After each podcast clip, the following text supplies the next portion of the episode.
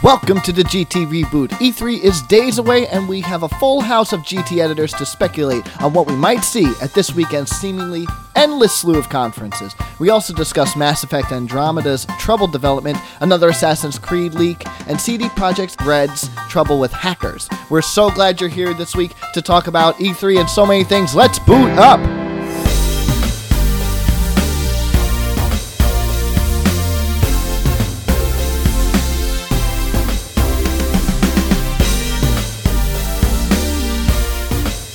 What's up, everyone, and welcome back to the Gaming Trend Reboot podcast. My name is Mike Pierce. I'll be one of your two hosts today, and as always, I'm joined by Mr. Joseph DeClara.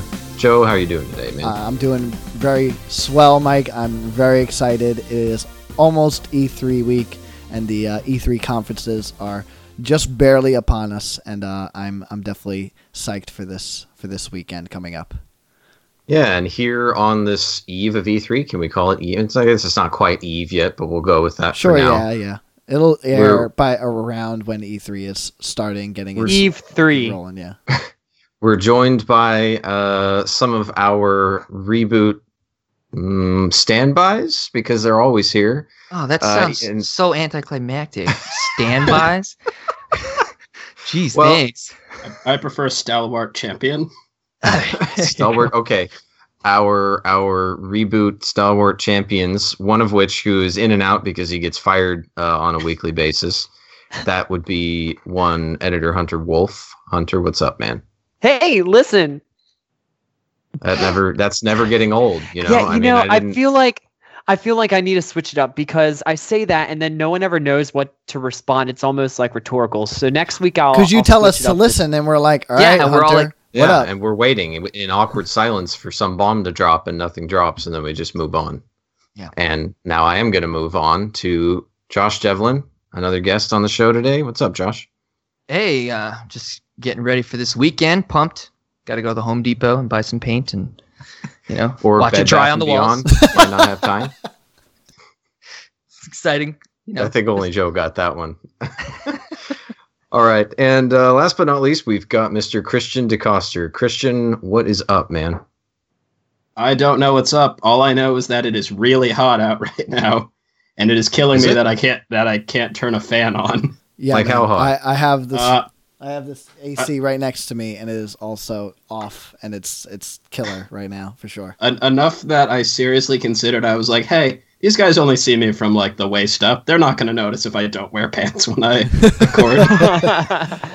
I am wearing pants. I You feel like guys, I should. you guys should make that regularly don't notice clear. that I'm not wearing pants because it's just never happening. Never wear pants every day, every week. How does your poster of Ray feel about that? Because she's the one gazing down on you Ray pantless all is- the time. Unbeknownst, uh, also because I'm at the desk and everything waist. Oh, Down. legs under Yeah. legs underneath the desk. Yeah, Okay, yeah. all right. Well, I'm wearing mine on my head. one's the That's why I don't have my camera on. uh, Perfect. wonderful. Well, here on this pantless E3 Eve episode, we uh, we do actually have some news to get to, and um, in in keeping with what seems to be like one of the most leaked games ever at this point, or maybe maybe not ever, but it's been frequently leaked. Uh, just recently, within the last few hours, uh, more Assassin's Creed Origins leaks came out, and this one is from a retail outlet. I don't know. Oh, it's Target again. It seems like it's always Target too.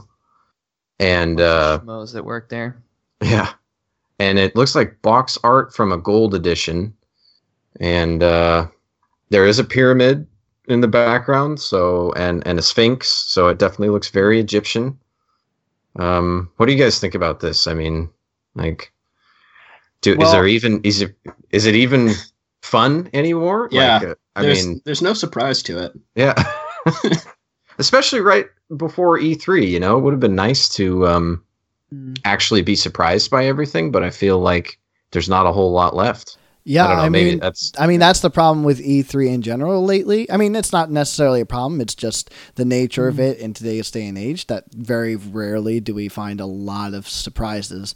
That makes the surprises that we do get uh, all the more uh, satisfying and enjoyable because so many things leak in the lead up to E3. A lot. It wasn't really a lot this year. I feel like, although we we still are. It, we're recording this on Thursday, June eighth, so we could see a bevy of leaks all within one day tomorrow, and then leaks Probably. leading up to each company's conference because they're spread out pretty evenly this uh, week.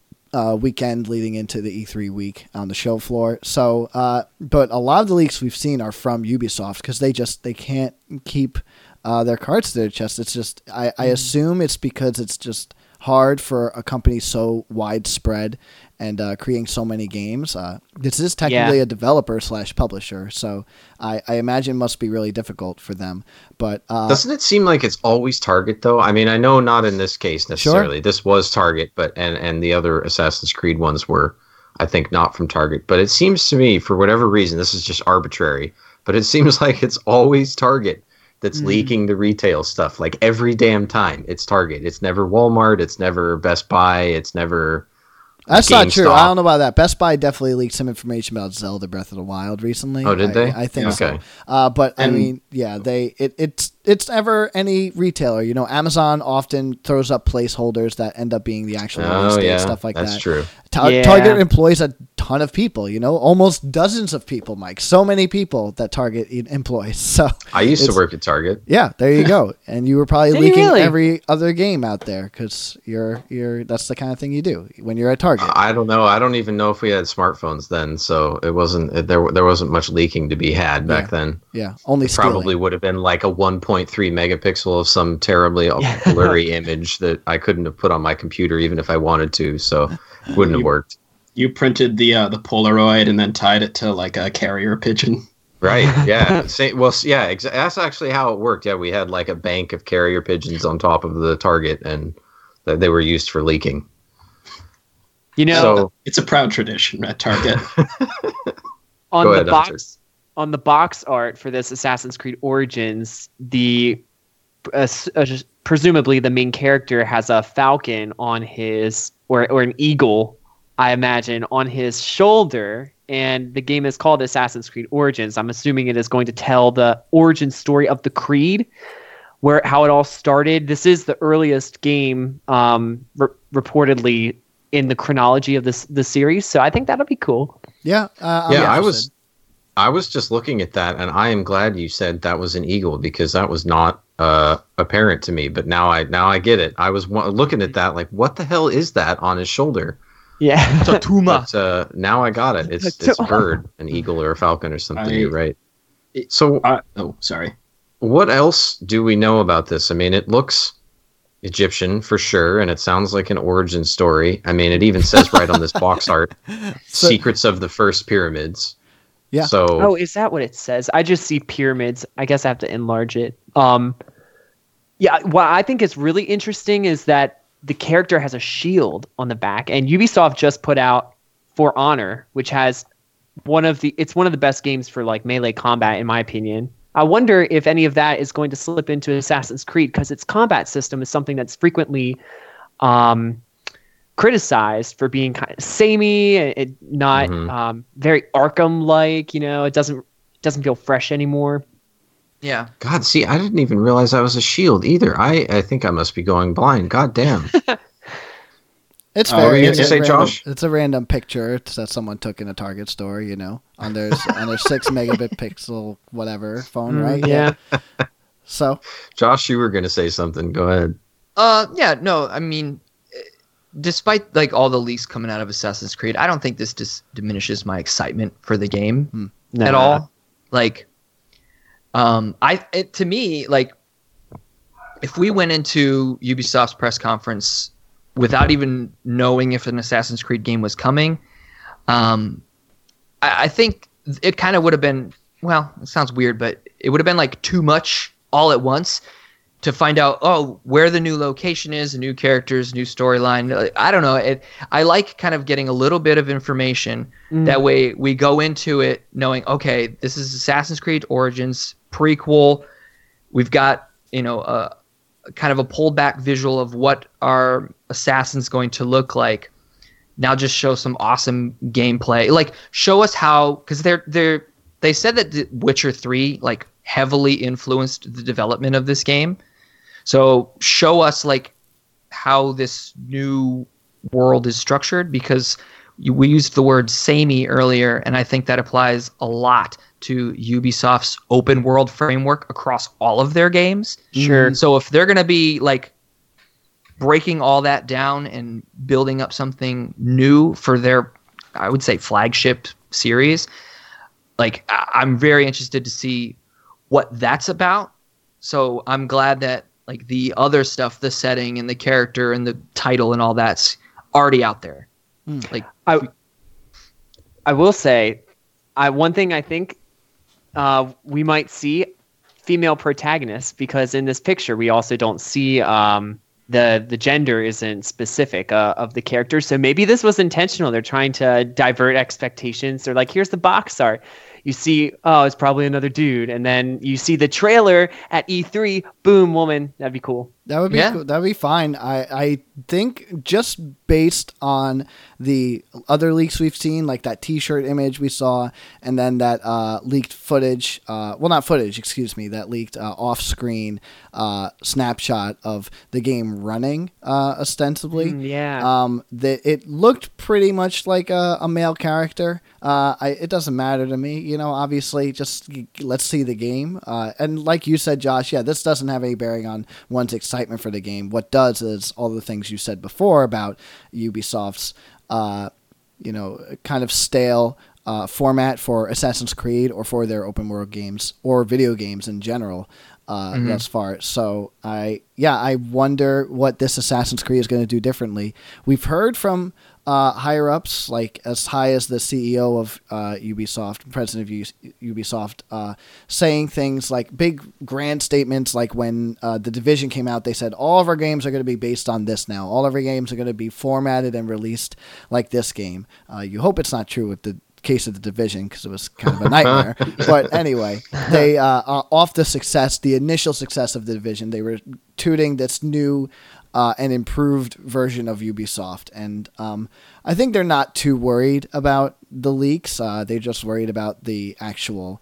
Um, you know the what would you call it the actual uh, impression that they leave uh, people once they actually unveil the game itself uh, and yeah i don't know i don't know what assassin's creed needs to do in order to be relevant again uh, it will be relevant regardless. Not be Assassin's Creed. it, i just I, I wonder what that means like assassin's creed it when it first came out like it used to be about climbing walls and having really cool animations and um, a really sweet like subplot and uh, interesting uh, areas and um, locales. And this game could easily have that. Egy- Ancient Egypt is probably awesome. Uh, although I don't know where the buildings are coming from. You can't. I I feel like there aren't any buildings to climb in Assassin's Creed Origins. But Assassin's Creed doesn't Just necessarily one really need to. big one. Sure, except that giant straight up the way pyramid, right? Like that's probably not thrilling to climb. I just got it. yeah. Oh. He's got a shield, so he can shield surf down the sand dunes like Link from Breath of the Wild. There it is. Done. All That's right. not very subtle for an assassin. yeah. And Magic. something I'm actually just noticing, and I don't know if we need or want to clarify, it's not actually box art. It's a picture of a reserve pre-order card, like that they hang up there. Yeah, yeah. So I don't know if that makes. a but they did say, but That's actually- uh, one of the uh, uh, well, something in this Polygon article said that uh, there's going to be a steel case, and I mean, look, this is just you know, Yeah, it's is- so- it's, it's- more, it's it's definitely Assassin's Creed. It's definitely called Origins, and we're definitely going to find out about it in two days' time, three days' time, on Monday. Oh man, so close. Yeah. yeah and uh, there's one thing uh, on there and i felt like a super like a sleuth for picking it up but uh, the article actually says it as well is the uh, the ubisoft logo at the bottom is uh, is their old logo and not the Ah. new one but um, the new one that's just like the flat colorless one that everyone said looked like poop Did everyone say that? I just, I, I, it, It- looked like Ubisoft to me, but uh, yeah, I, I could see that. yeah no that, that's what the first thing i saw of it was just an article that said uh, ubisoft's new logo looks like poop and then i looked at it and i was like i guess Man, anything to make. yeah, it I actually, fulfill. I actually spotted that too, uh, Christian. That it's the old, that it's the old logo. right I don't know what significance that has, though. I mean, really, doesn't that just know. mean this card was printed sometime Yeah. prior to them changing the logo, and I that's think about you nailed it. it. I think you, I don't know. you nailed it right on the money. Not a lot really going on. It, it, Yeah. If I was gonna put like my, my tinfoil hat on and be like super conspiracy, I'd be like, maybe all the leaks were faked and they're doing something completely unheard of. Yeah. Like uh, Assassin's, Creed is canceled. in space. So No. that would be So- good. I would be happy about that.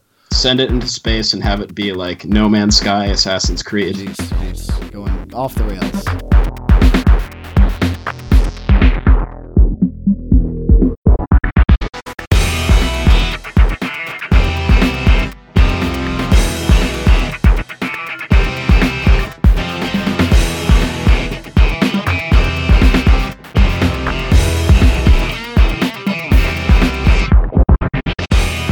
All right, so we're going to move on to the next story of the day. Uh, without Hunter, he's having some technical difficulties at the moment, but he'll be back on with us soon. So, our, our next story is about a game called Vampyr. I'm guessing it's pronounced Vampire. I don't think it would be Vampire or anything like that. Um, but it was a, a trailer that just dropped today, I believe, wasn't it? Yeah, June 8th. And um, it's made by developer Don't Nod Entertainment, which also created Life is Strange. And uh, we haven't seen any gameplay from it yet, although maybe during E3 we will, potentially, hopefully. But um, It so far, E3 it trailer, looks. so chances are we may actually just see this, uh, but it's totally possible. Yeah. Yeah, I, that's that's why I'm saying maybe. Yeah. I mean, I get that it's an E3 trailer, but hopefully we'll get some gameplay. So we'll see. But um, for now, all we really know is that you play as a man named uh, Dr. Jonathan Reed. You're in London in 1918, and London has somehow been overtaken by some sort of vampiric plague. And uh, you are also a vampire, and you are in this weird position where you have to feed off of people that you're trying to save because you're a doctor trying to sort of save the city. But at the same time, because you're a vampire, you have to suck their blood to survive. So you're in this weird, um, this strange sort of moral paradox, basically, is the way that they're presenting this game. So that's about all we know, uh, unless I don't think I missed anything. But um, Well, You guys did you note the- that it's also from Don't Nod, the the Life I- is Strange? I did. Okay, sorry, I missed. Yeah. Totally missed that. But yeah. Yeah. By the way, did you Um, know, Christian? This is from the same guys. Don't nod. It's the. Uh, it's, sorry, sorry. Anyway, so you guys have watched the trailer, I'm assuming. Yes. What do you guys think about it? Uh, I fell asleep halfway through, and it's only a three minute trailer. well, there's a that's that's a big vote of confidence right there. Wow. Uh, it doesn't seem like it's doing anything interesting. Like it's a vampires running around a city, sucking blood and stabbing things. It's and it's like I don't know. It's coming out in November, so like it's it's close. It's it's presumably like you know that's what it's going to look like. Um, I, unlike uh, you know, I think it will be on the floor. I think it'll have maybe a couple kiosks. It's because it's saying it's coming out on what PS4. It's coming out on all of them. Yeah, all the Yeah, I- platforms. Yeah. I think we could maybe see it at like the PC gaming show, and then maybe see it on a couple kiosks with PS4 or something like that. But uh, yeah, that's uh, that's all I got to say. Anyone else?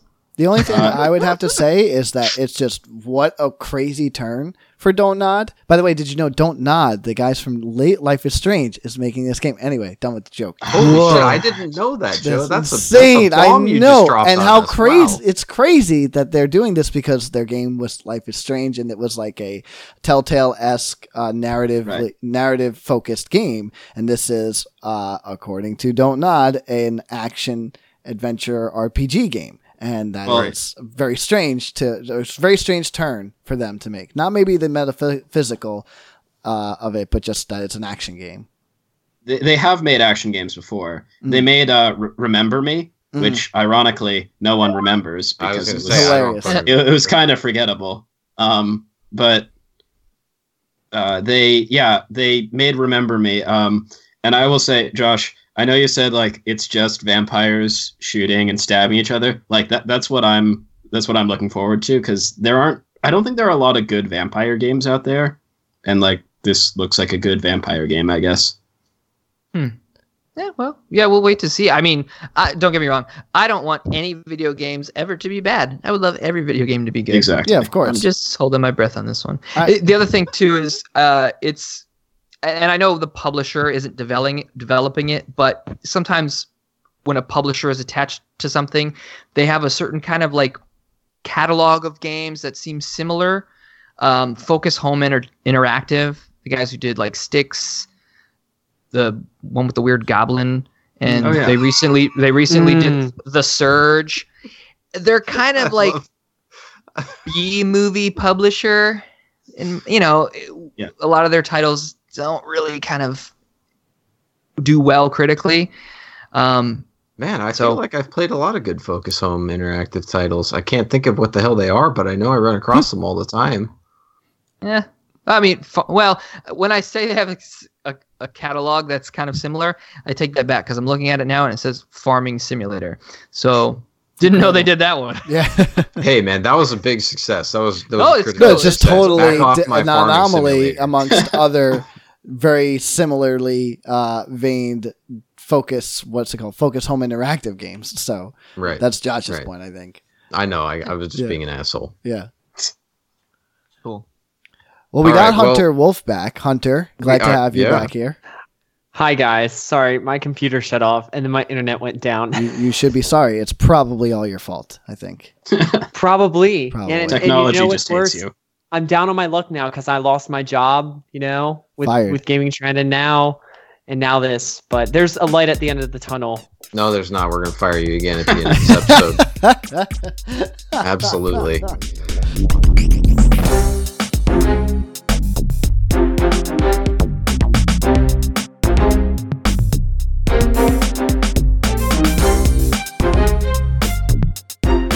CD Projekt Red, uh, the the studio who's famous for the Witcher series, has been hacked by unknown individual or individuals, and uh, they are they made an announcement saying that some what is the what is the term they use? Some assets, I believe, file no files. In, From internal their- files belonging to CD Projekt Red. Yeah. Yeah, from their game Cyberpunk 2077, which is uh, really we don't know anything about yet. It was announced back in 2012, I believe. Yes, it was. Um, anyway, these files are being held ransom, and CD Projekt Red made an announcement today that said, "Well, we're not going to give in to the ransom, so it's possible." That these files will then be released to the public, since that's the way ransom works. You don't pay the ransom, and people will presumably release it. Either that or they're going to hold on to it, in which case it was just stupid to do it in the Mm. first place. Um, but that's all we know at this point. Um, although I, I got to applaud the CG, CD Projekt Red for not giving into it. I think that's I think Yeah. that's great. I mean, we don't know how much uh, they asked as part of this ransom. I would imagine it was a pretty substantial sum. Um, but either way, good for them for not giving in, and uh, and I'm sure the community will stand behind them on that. So, Do you what do you think if it, think? do you think if it wasn't a substantial amount, the uh, the company would have given into the ransom? Well, they Hmm. say, and you know, this is just what they're saying. This could just be um, spinning it, or you know, PR speak or whatever. But they're saying, like Joe said, it's old files. So they're sort of, they're essentially saying, if we are to believe what they're saying, that these files are really kind of insignificant. Is kind of what I'm Hmm. getting from what they said. And so, if that's really the case, then I think they probably just wouldn't have given in at all, regardless of the amount of the ransom. But again, that could just be what they're saying. It, these could potentially be significant files, and we just don't know. Sure. the, Um, the optimist to me would uh, hope that and would like to believe that uh, under no circumstances would CD Projekt Red or any uh, passionate developer uh, bend under such like insane claims, uh, whether it be fifty thousand dollars or fifty dollars. Uh, it's just uh, not one's right to do that. They are they are in the wrong, and they can. Uh, they can handle just they can deal with the authorities as far as i'm concerned i don't know how likely it is that uh, a case like this will be wrapped up and if the perpetrators will be uh, caught or will be brought to justice in any way uh, i don't know how actually egregious this is uh, that they're gonna or that they will allegedly be releasing these files but Um, You know, I like you, Mike. Feel that uh, good on uh, CD Projekt Red for making this announcement, um, regardless of if the files are actually uh, important or not. Uh, so anyway, my my point was, yeah, I I uh, applaud CD Projekt Red for uh, being transparent about this and just uh, coming. So one ahead. thing I wanted to say about this Cyberpunk 2077 thing is that um, if these really are insignificant files, and again we're just kind of inferring that from what was said, then how is this really any different? If if let's say that CD Projekt Red does not pay the ransom, and it looks like they're not going to, and then the files do get released, it's really not that different from a regular leak, is it? I mean, if it's really if the files aren't that insignificant, True. like it's really not that different and leaks happen all the damn time. Hell we talked about one earlier in this show. So i kind of feel like if you're going to do this as a hacker not not that i want hackers to do this but you better be getting something really significant uh, and, and then even then like a lot of companies are able to recover from big leaks really well and still go on to have really really good sales for their games. So I don't know. I, I- just wonder, like, does this really represent that much of a threat to CD Projekt Red, even if it is One Um, thing something really significant? I think the all right. I think maybe a few weeks, a month from now, whatever. This is going to all blow over, and we're not even going to remember what happened. Probably. That's more than likely going to be the case. Yeah. There is some small potential because it doesn't say they're insignificant. It says they're old and largely unrepresentative, right. which means, and they also said that the game has quite advanced since then. The like I said, I'm inferring insignificant. Okay. The only potential damage that I could see coming from this is that, you know, the larger public who isn't really plugged into like this kind of news doesn't see this article, but in however many weeks down the line sees whatever these files are, gameplay videos or screenshots or whatever it is, you know, in a mass tweet, hey, new cyberpunk project game looks like crap and then they throw out these old files the Mhm. mass public's going to be just oh man C- cd projekt red you know they're really you know blowing it after the witcher blah blah blah you know it could there could be some potential you know damage Yeah. that way but uh, you know that's kind of far-fetched i guess i don't know yeah, no, so you're that's saying that the true. hackers could do some kind of a smear campaign? yeah Uh, like, if Yeah. they're yeah if they're if they're they're whoever these people are they're obviously upset like to steal you know valued things from somebody that means you're you you, you don't like them I don't know if that's necessarily true. I think all you really need in order to do something like this is um, the means to do so and the uh, and the lack of respect for the person you're wronging or the uh, the party that you're wronging. And I think that's what's happening here. That they just Or they have the the, means to law. do so. And yeah, exactly. Or the law. They think they're above it and they can get around this. Uh, I think generally um, the difference between this and a leak, uh, maybe a leak via Target or via Amazon or via uh, the actual um, party itself, uh, just through technical hiccups or whatever. Uh, let's say like a press leak and a press uh, source uh, breaking story, right? Um, that is definitely very different because normally there's a motive behind, um, say, the press releasing a story like this.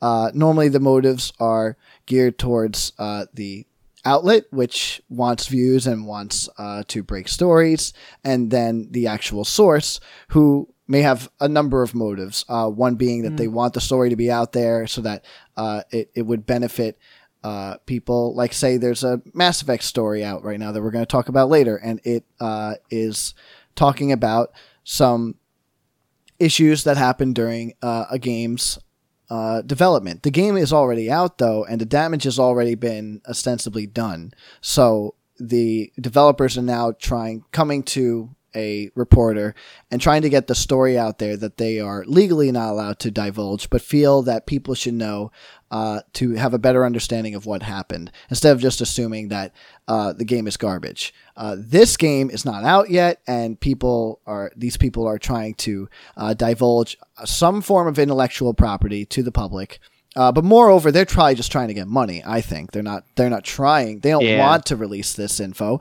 Poss- very possible that we never see it. They see uh, CD Projekt Red's tweet and they're like, "Fuck!" They called our bluff. But uh, this is a far more um, malicious uh, uh, action than a leak. I think a leak normally is right. like I said with reporters or just people who work at Target that are really fucking excited about Assassin's Creed or just want extra tweets uh, and really isn't that damaging. It is possible for leaks to damage uh, the reputation of a company or the image uh, and first impression of a product, but this is far more malicious and is definitely very different, and it's intentional. Uh, far definitely very different from a leak, as it were, in my opinion. Yeah. Well, it's certainly like I guess my point. I didn't explain my point fully. I mean the the way that the content gets out is definitely different. You know because the circumstances in which it was obtained are completely different. Right? There's like you said. There's a difference between numbnuts and fucking aisle forty six.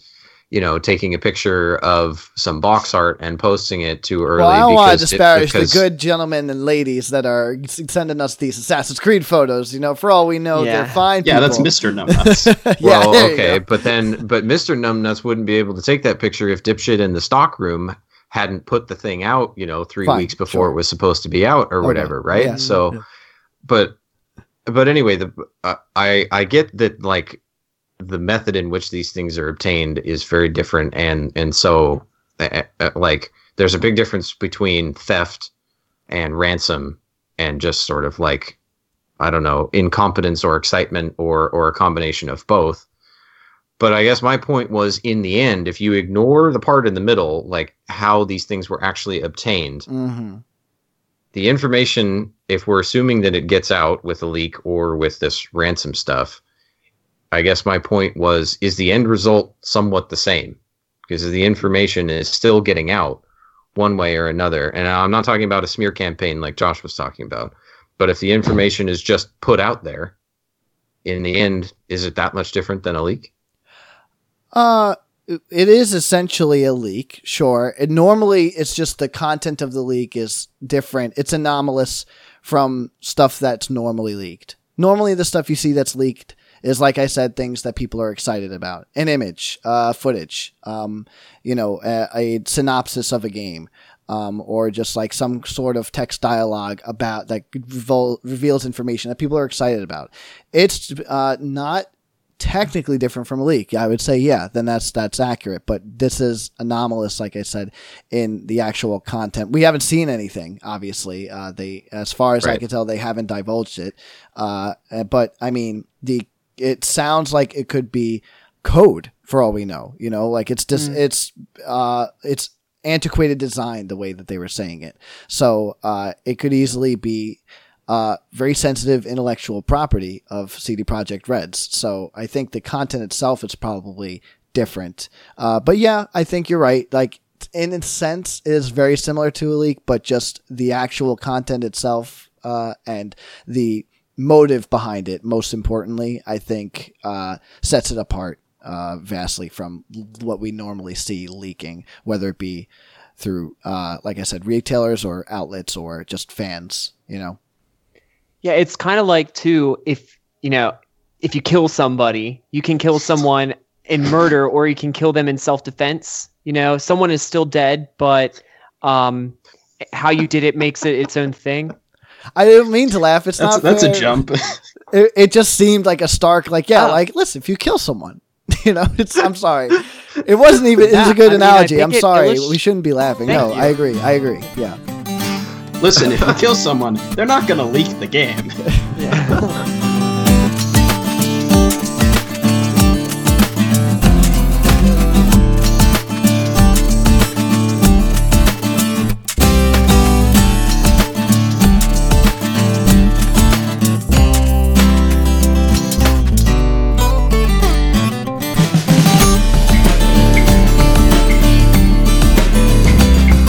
As Joe was mentioning earlier, Mass Effect Andromeda, which seems to be probably the most controversial game since No Man's Sky, um, Surprised. right?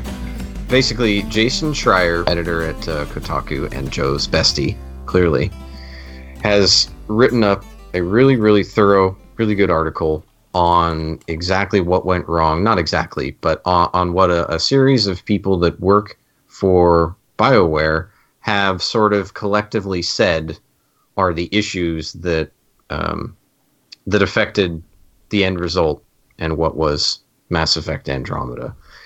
And um, it's it's a whole bunch of stuff, but it a lot of it boils down to I don't know issues that you could see in a lot of companies. Like there were some politics, there were teams moving back and forth, there was underfunding, there were design changes in the middle of cycle that that messed Mm. everything up. People couldn't agree on what to do here and what to do when, and they only agreed on it far too late after a certain point in the development cycle at which it should have already been decided and then you know you started involving outsourcing and all that and the people who were trying to uh, the outsourced companies are you know sort of getting mismatched information and it's just like this complete disorganized kind of disaster is what it sounds like Mm. Yeah. and um, it's a it's a great write up. I would recommend anyone to read it. Obviously, it's a massive article, so we can't go through the whole thing now. But if you go to Kotaku and uh, look up Jason Schreier, if you were a fan of the Mass Effect trilogy, uh, whether you played Andromeda or not, it is definitely worth a read.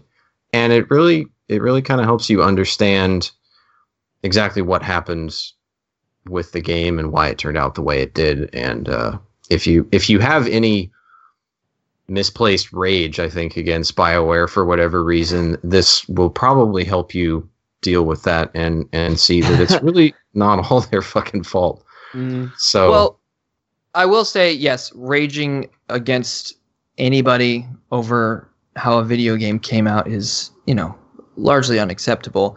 Um, I don't think, regardless of whatever happened leading up to this point, I don't think um, it should give BioWare or, you know, a pass. You know, and like people who are consumers, customers who are excited for Mass Effect shouldn't feel like, okay, it's cool now that I got this inferior product, this broken game that's basically tarnished the series that I love indefinitely.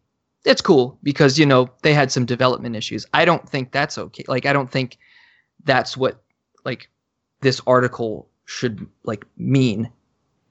I, I okay, I- yeah, you're you're totally right. I, if that's if that's the impression that I gave, that's not that's No, not no, what no, I meant no, to say. I don't want to give them a pass, Yeah. but it helps. Uh, it just helps explain why it happened, I guess. Yeah. And and I don't think the article has really done anything to suggest that Bioware should get a pass on any of this either. I Mhm. think Mhm. Jason Schreier's only intention was to talk to these uh, current. I think some of the employees or some of the people he talked to still work there. Some of them worked on Andromeda and are now elsewhere.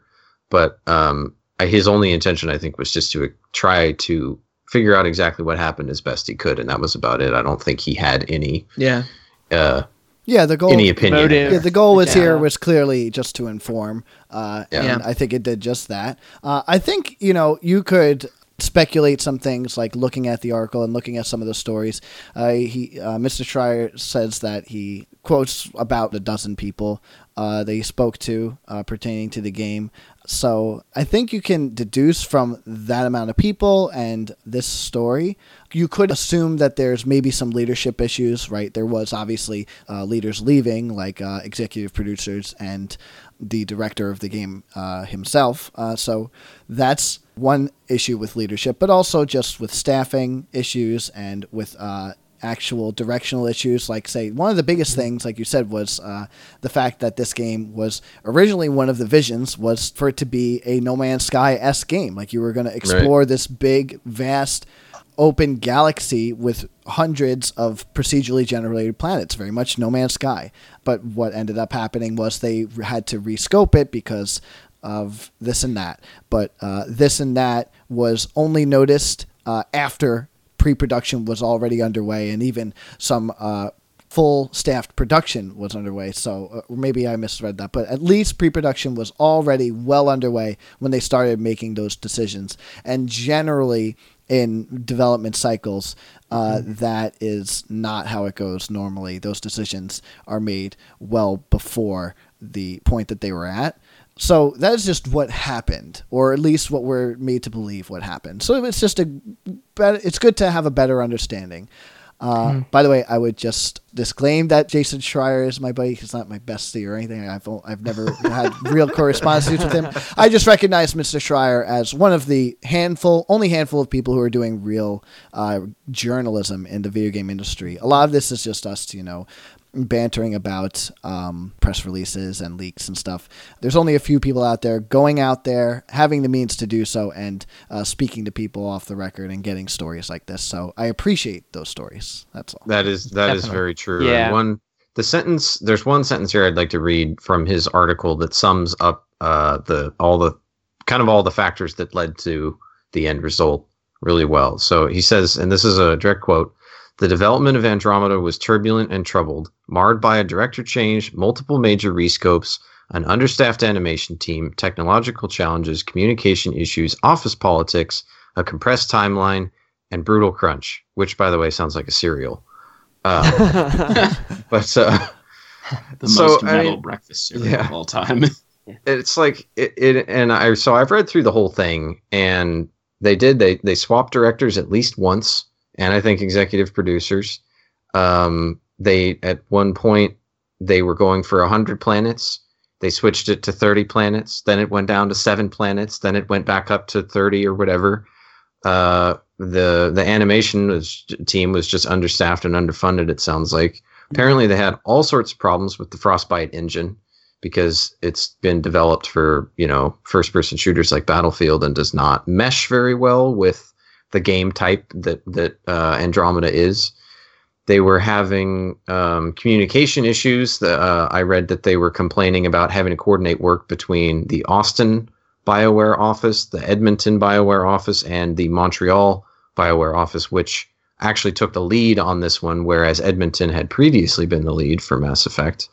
And then there were complaints via this office politics about uh, like basically the different locations of BioWare snatching employees from each other for different projects and people getting pissed about that because they felt like one project was being valued over another. Uh, and then timeline is is pretty self-explanatory and then we've got brutal crunch which is a cereal so um, that's the that's my synopsis of of what happened um, Yeah. but apparently, this uh, the thing you were talking about, Joe, the uh, comparison to No Man's Sky, it's it's interesting to note because I don't think you mentioned it that Bioware actually came up with that idea independently Sure. of Hello Games because No Man's Sky had not even been announced at that point. So Sure, sure. unless someone was buddy buddy that we don't know about, it's pretty plausible that the two teams came up with the same idea independently of each Happens other. Happens all the time. So Played. Yeah. Uh, Yeah, if like anyone when- played Titanfall and Dishonored 2 last year, uh, there was a both of those games had the exact same level, uh, and it was wild. Oh, you know, the- I don't know if the anyone's time played that. travel The time travel levels, yeah, it happens all the time, folks. So yeah, I, I believe it 100 percent that that Bioware just totally came up with this idea, and then lo and behold, No Man's Sky is out there and doing the same thing. So yeah, Yeah, I'm thinking of like Battleborn and Overwatch. These Yeah, two like right. big, right. colorful team hero shooter kind of deals, and Yep. one was mo- obviously much more successful, but similar ideas. Mm, yeah. One's also much by the better. way, terrible game. Yeah. terrible game. that, that just I just get awkward silence from all you guys. You don't even have anything to say anymore about that. You love No, Overwatch. Overwatch is your since favorite I know you now. like it. Hey everybody, Ron Burke, editor in chief for Gaming Trend, here to tell you a little bit about an upcoming game that might be of interest. 12 Realms Dungeon Land, a new Kickstarter effort from board game veterans Mage Company, is finally underway. Before you can commit your dollars, I imagine you'd probably like to know what this game is about. In 12 Realms Dungeon Land, an evil and powerful magic has mutated the populace of the 12 Realms. As the source of this evil is unknown, it's up to the player to tackle dungeons, banish twisted evil monsters and villains to save the 12 Realms. In the game, players take on roles like Prince Charming, Red Riding Hood, Grumpy Dwarf, The Wizard of Oz, and many more familiar faces from popular lore. Taking between 45 and 90 minutes for a session, the game is not an expansion, but in fact a standalone game, and if you own the previous 12 Realms games, you'll be able to use them with a conversion kit. Foes including werewolves, bandits, bosses, and other beasties are AI controlled, meaning that all players get to be the hero. The game is built for up to four players, including being able to play it solo, and it's aimed at ages 13 and up. Dungeon Land will also feature a campaign mode, an arena allowing up to 8 players to square off, and a new unique mode called Master Quest. In Master Quest, players who can't tackle the 45 to 90 minute complete campaign can tackle a single scenario complete with different endings and boss battles. The game is live on Kickstarter, so hit our link in the podcast to check out all the details and pledge for yourself. Keep an eye on GamingTrend.com for a full look behind the scenes, and stay tuned for our eventual full review. Thanks, guys.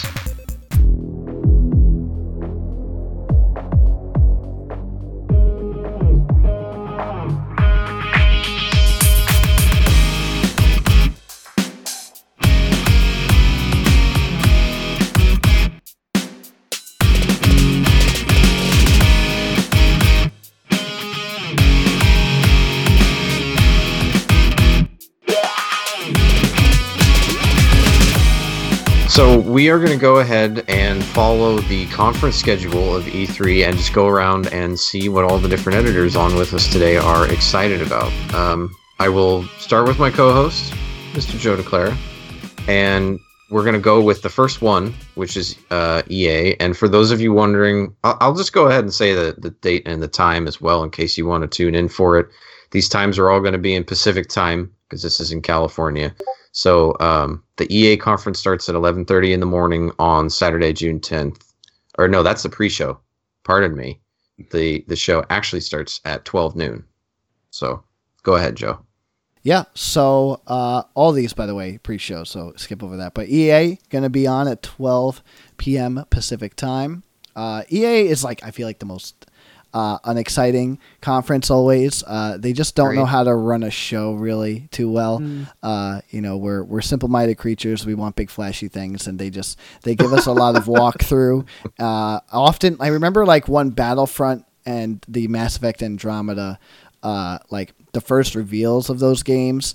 Or se- like second time they had made an E3 appearance, it wasn't gameplay. It wasn't like a reveal trailer. It was like these like in-depth developer uh, Oh, like so things bad. and spreadsheets and stuff like uh, not not what we want to see but um, as far as just ip i'm excited to see maybe uh, some more battlefront because why not uh, other than that i'm not interested in most of the stuff that they show off uh, so I would say- FIFA. yeah really yeah some of the sports stuff but possibly i'd love to see uh, what is it uh, bioware's next uh, actual ip, yeah uh, whatever that is project Oh yeah, the the Project Dylan. Yeah, yeah. yeah, yeah. Excited to see that. I'm sure it's making a an appearance at E3. I've heard. I've heard Really? You think through, so? through the grapevine that it's make. Oh yeah, I I Mhm. bet you a steak dinner that shows up at E3. Do you, do you think Ooh. that was planned from the beginning, or do you think they're like they maybe push it up because of all the bad, you know, business around Andromeda. very possible. Very possible. Yeah. I wouldn't speculate, but I that's easily a possibility because Bioware Mhm. needs some goodwill, I guess, because Mass Effect Andromeda was a troubled bad game. You know, God forbid they have one of those All every right. now and then. So Christian, what about you? EA, E- or you got anything you excited? Oh, so, sorry, Um, yeah, it's Joseph. okay. I- Joseph's I'm not sorry. done yet. I'm getting some uh, chimes. I think it's like, is it the message? Is anyone messaging in here? No. No. No. No. Okay. I was getting some Skype chimes. I'm not sure what it is. Uh, I'm getting notifications of some sort. Oh well. All right. Sorry, guys. Continue. It's all right. So Christian, are, is there anything you're excited about for EA, or anything that you're Uh, distantly from, hoping for? from EA, um, uh, like Joe said, EA is always kind of kind of boring, I guess. Uh, I I'm sure they're going to announce something that sounds interesting to me, like when I see you it. that's so deadpan too. I I'm well, yeah, I guess that was a weird. I'm sure they're going to announce something interesting. Uh, I'm just like, I don't have anything that I'm expecting from them, so I don't know. Okay, Yeah, that should be very boring. Yeah, Josh. What, what about EA? Anything? Uh, yeah. I mean, I'm hesitantly optimistic because, like everyone else, uh, EA seems to be the most disconnected from their fans with regards to like what they present on their E3 stage. Um, They don't care about how they present it, um, and uh, they they almost kind of feel like, well, hey, whatever we're giving you, you should be thankful for. They almost feel kind of I don't know. That's just my observation. Um, I we know they have a whole bunch of Star Wars stuff in their back pocket. hmm I would Mhm. love Always to see scan this section. whatever Amy Hennig and Visceral are working on, even Yeah. respawn. I don't think that's going to happen because their big Star Wars thing that they're pushing is Battlefront 2. So that that's that's the thing for me is like we know they have cool things or potentially cool things, but EA's per well, I'm assuming EA will not show us those because they want to force feed us Battlefront 2. Mm-hmm. Um, so I mean, I guess if we're going to be playing, you know, the whole the hopeful prediction, maybe a a cool back to basics Dead Space that would be cool. Hmm. I would like to see that. The horror genre has kind of seen a resurgence recently. I don't know. That'd be neat. Okay, and Hunter, what about you, man? Um, honestly, in comparison to the rest of the lineup, EA to me is like, I don't know, someone wanting to go to you go to Disney World and someone wants to go to Epcot. Um, it just doesn't s- doesn't seem exciting. Um, maybe some Andromeda DLC. That I mean, I doubt that's Oh, going to God. happen. But I can almost guarantee you that there's no Andromeda Faces DLC that work. coming out. Yeah, yeah. no. I, hey, I'd be I'd be down. That'd be cool. That's I, th- I know that DLC normally begins after or, or around the time that a game wraps. So Maybe um, you'll see know they've- like multiplayer DLC. Sorry, it just. But other than Yeah, that, maybe. yeah. Chances are that's just probably- like my only prediction for for EA show. All right, so uh, the next big conference in E3 is Microsoft, and this one, uh, the pre-show starts at 1.30 and their main show starts at 2, and this is on June 11th. And at least from my point of view, the obvious uh, excitement here for Microsoft is it's got to be all Scorpio. all Scorpio. So I would I would love to see tons and tons of detail about Scorpio, and I would love to see uh, if they've got anything an- anything hidden. You know, if there, if there's some, I'd love to see some big reveals, some brand new IP um, for the Scorpio, maybe an exclusive or something like that. I would love to see something that's just completely out of left field that no one is expecting that we haven't heard anything about. Um, so that's my hope for Microsoft.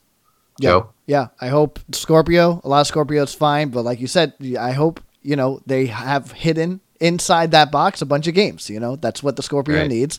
Uh, I hope that they aren't totally sticking with their whole concept of Xbox Play Anywhere. That Xbox Scorpio games can be played on PC, because then I feel like they're gonna have a hard time selling Scorpio. Uh, like I hope there's a Halo game and it's uh, exclusive to Scorpio.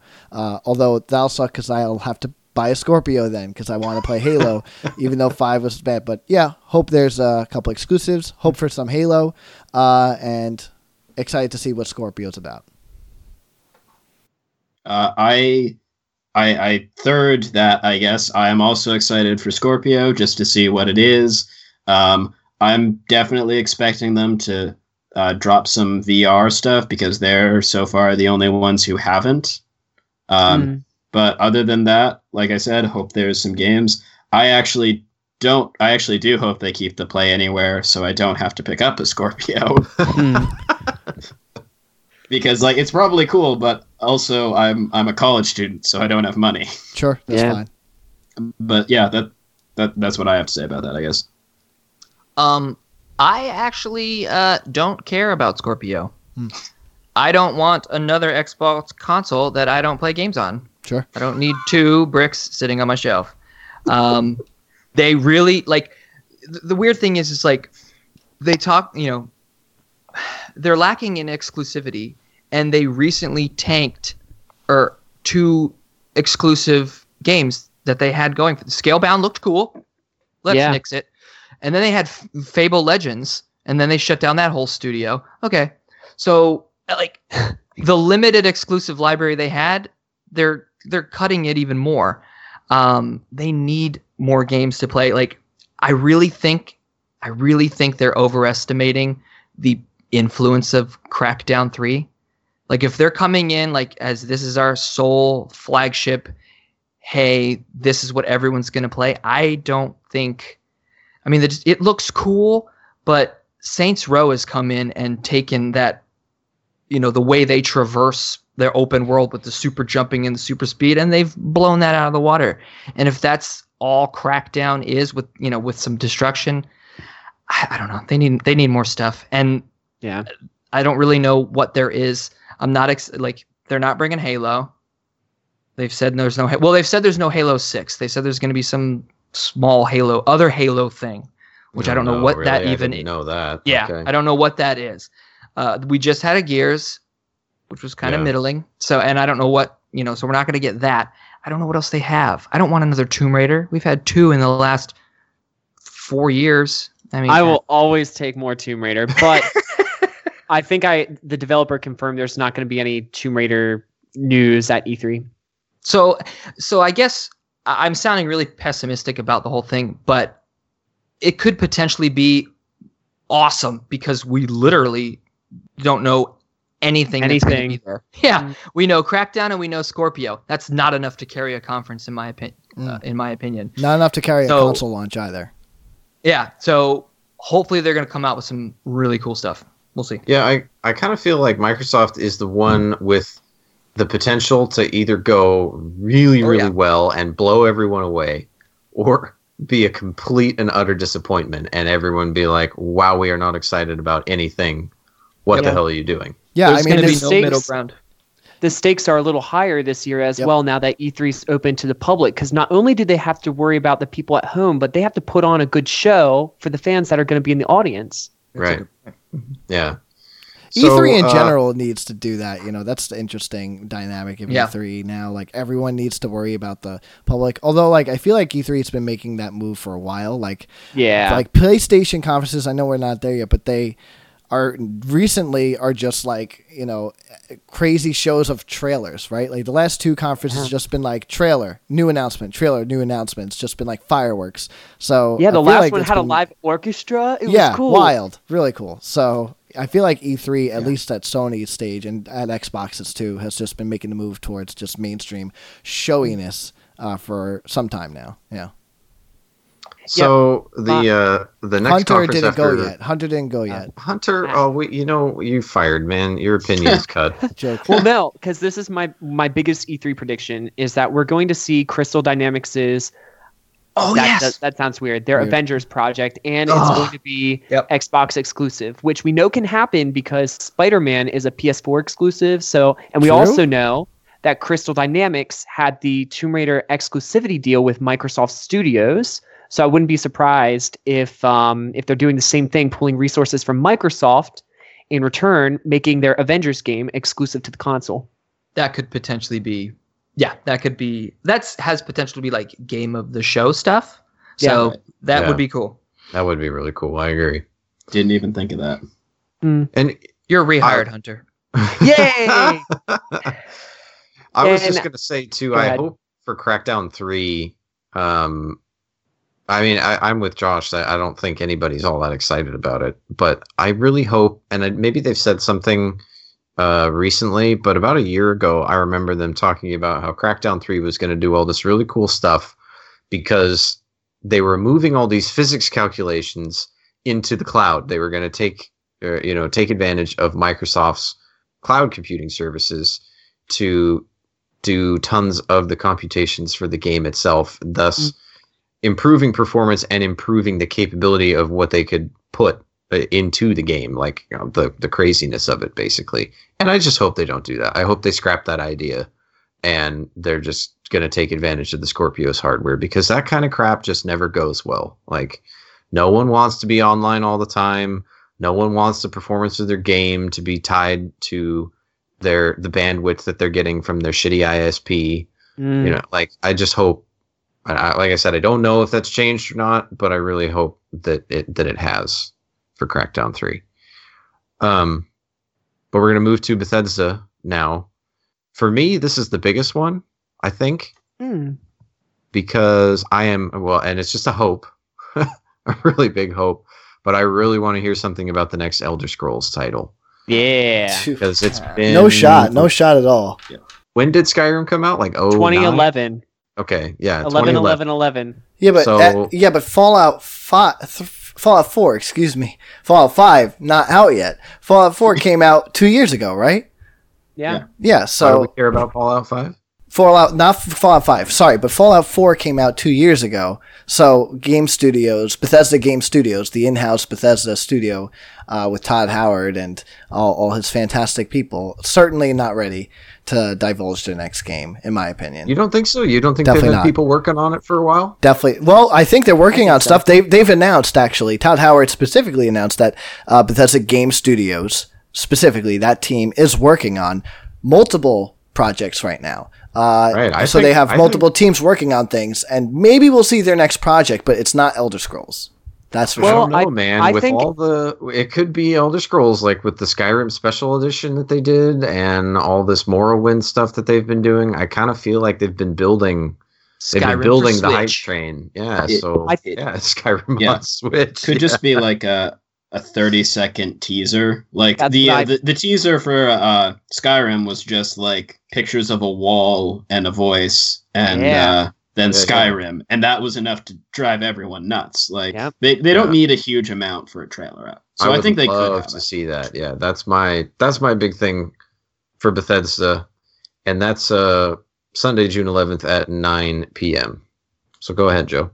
Uh, for Bethesda, I would say probably interested in whatever Game Studios is working on, but uh, I don't think we see that. Uh, I think though what uh, we will see is maybe the next Wolfenstein game.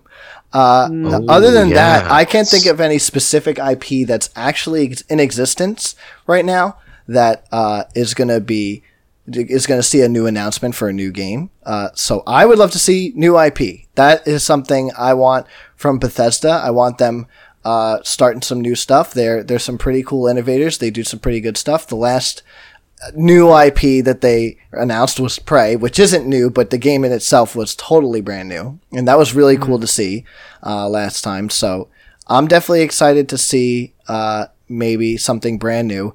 Other than that, maybe some DLC. DLC I know is kind of like a turnoff at an E3 event, but like in, in actual practice and in the actual reality of when you get your hands on it is some very exciting stuff. Like I'd love to see Dishonored 2 DLC.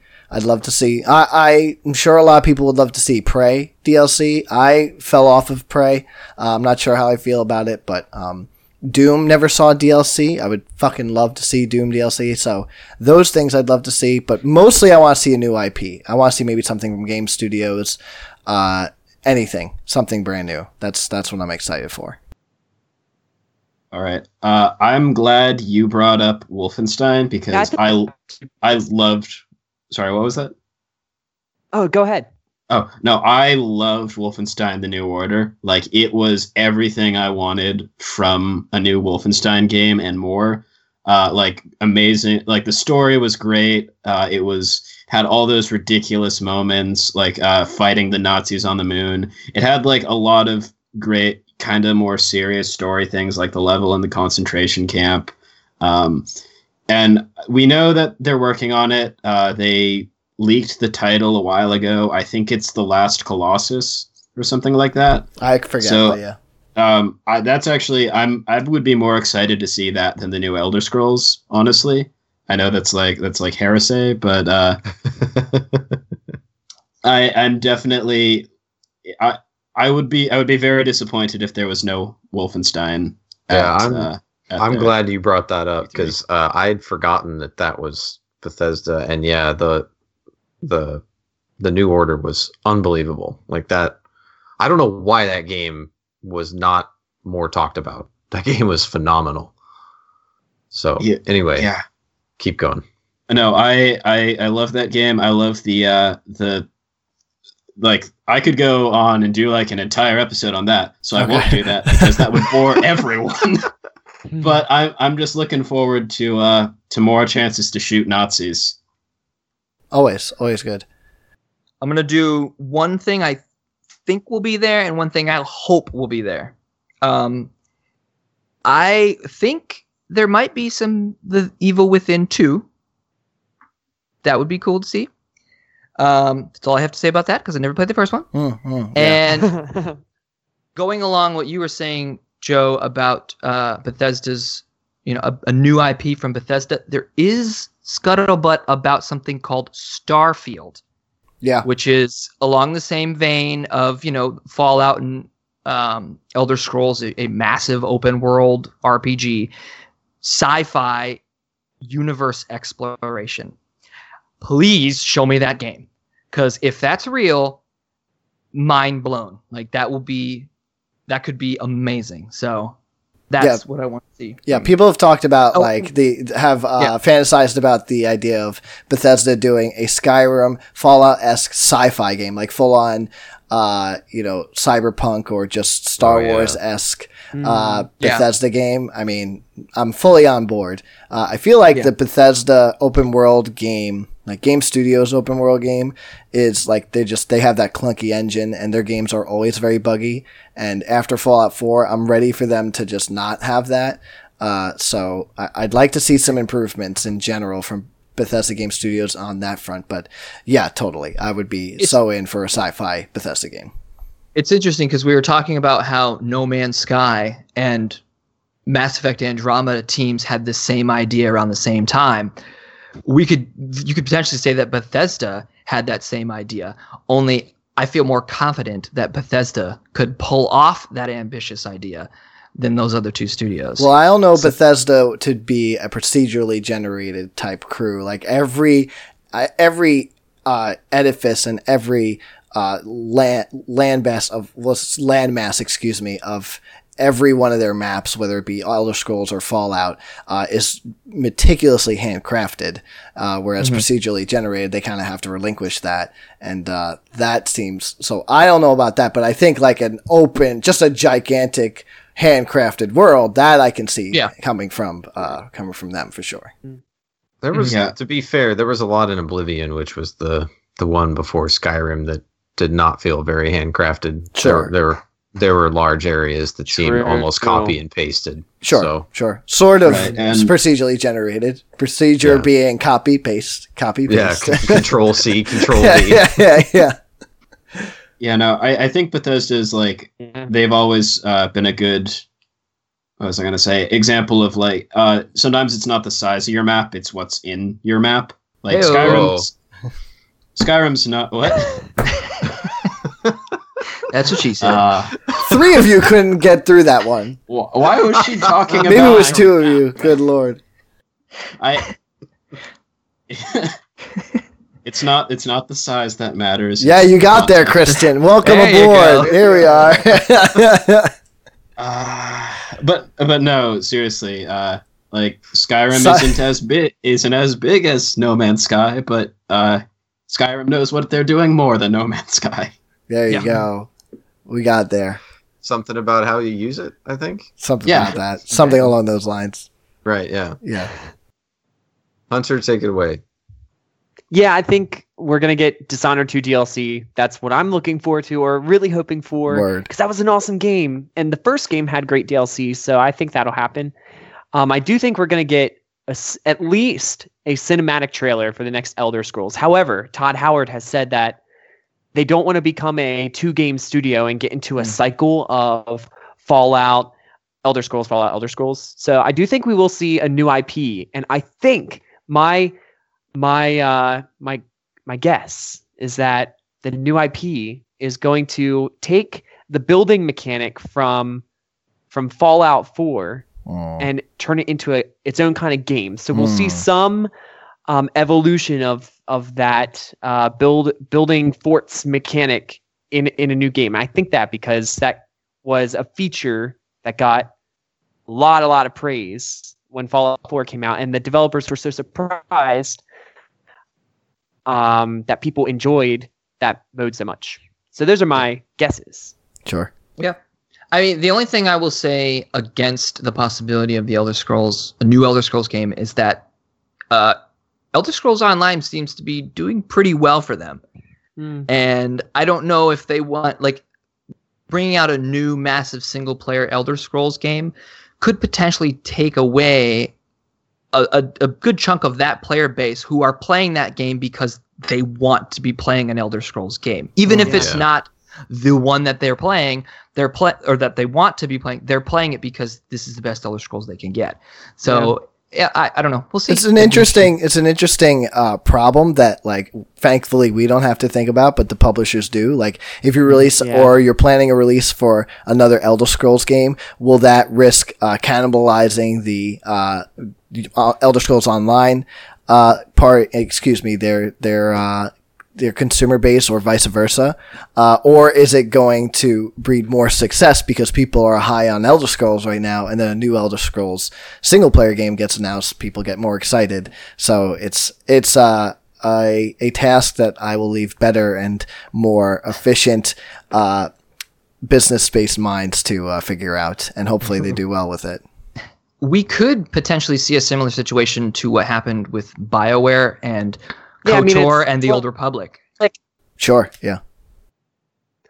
I think it's kind of like uh, it's all about the the timing of when they would release stuff because with Elder Scrolls Online, it's about the big content drops. Um, so I feel like if they launched a new Elder Scrolls single player game at the same in the same month as a new Elder Scrolls content drop, that wouldn't make sense. But I think if they do what like Netflix does, Netflix doesn't release all of their original series new seasons all in the same month they pace it out throughout the year it's it's strategy um, to keep people constantly on that platform and connecting that to elder scrolls it would keep people constantly playing elder scrolls so Hmm, hmm.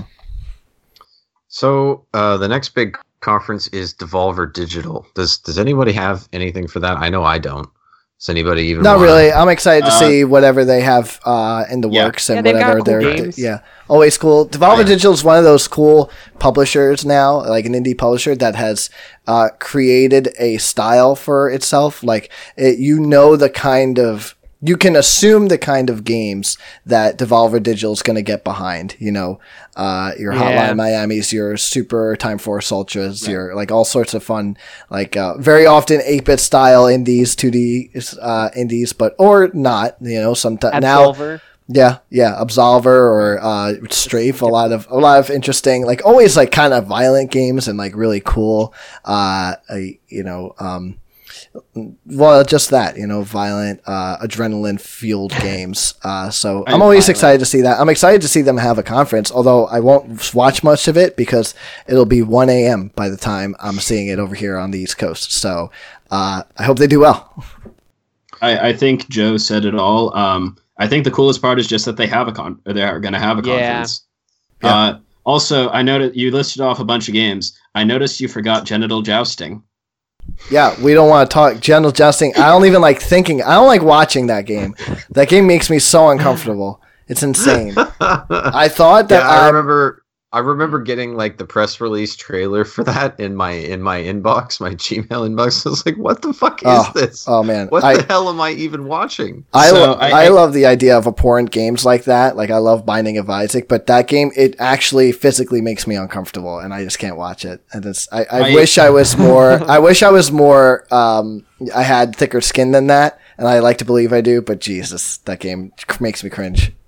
It's never going to happen, but there's a part of me that just wants that to be on the E3, s- like on the big stage, on the big oh screen. yeah. Oh, I mean, absolutely. It it's never going to happen, but I just find that idea hilarious. the big ad space outside the Staples Center Oh, where yes. they have the Oh, they always have God. the long, long uh, images from games. conducive to the devo- to Genital yeah genital jousting.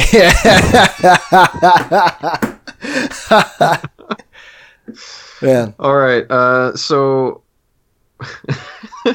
we're, we're going to talk about Ubisoft now.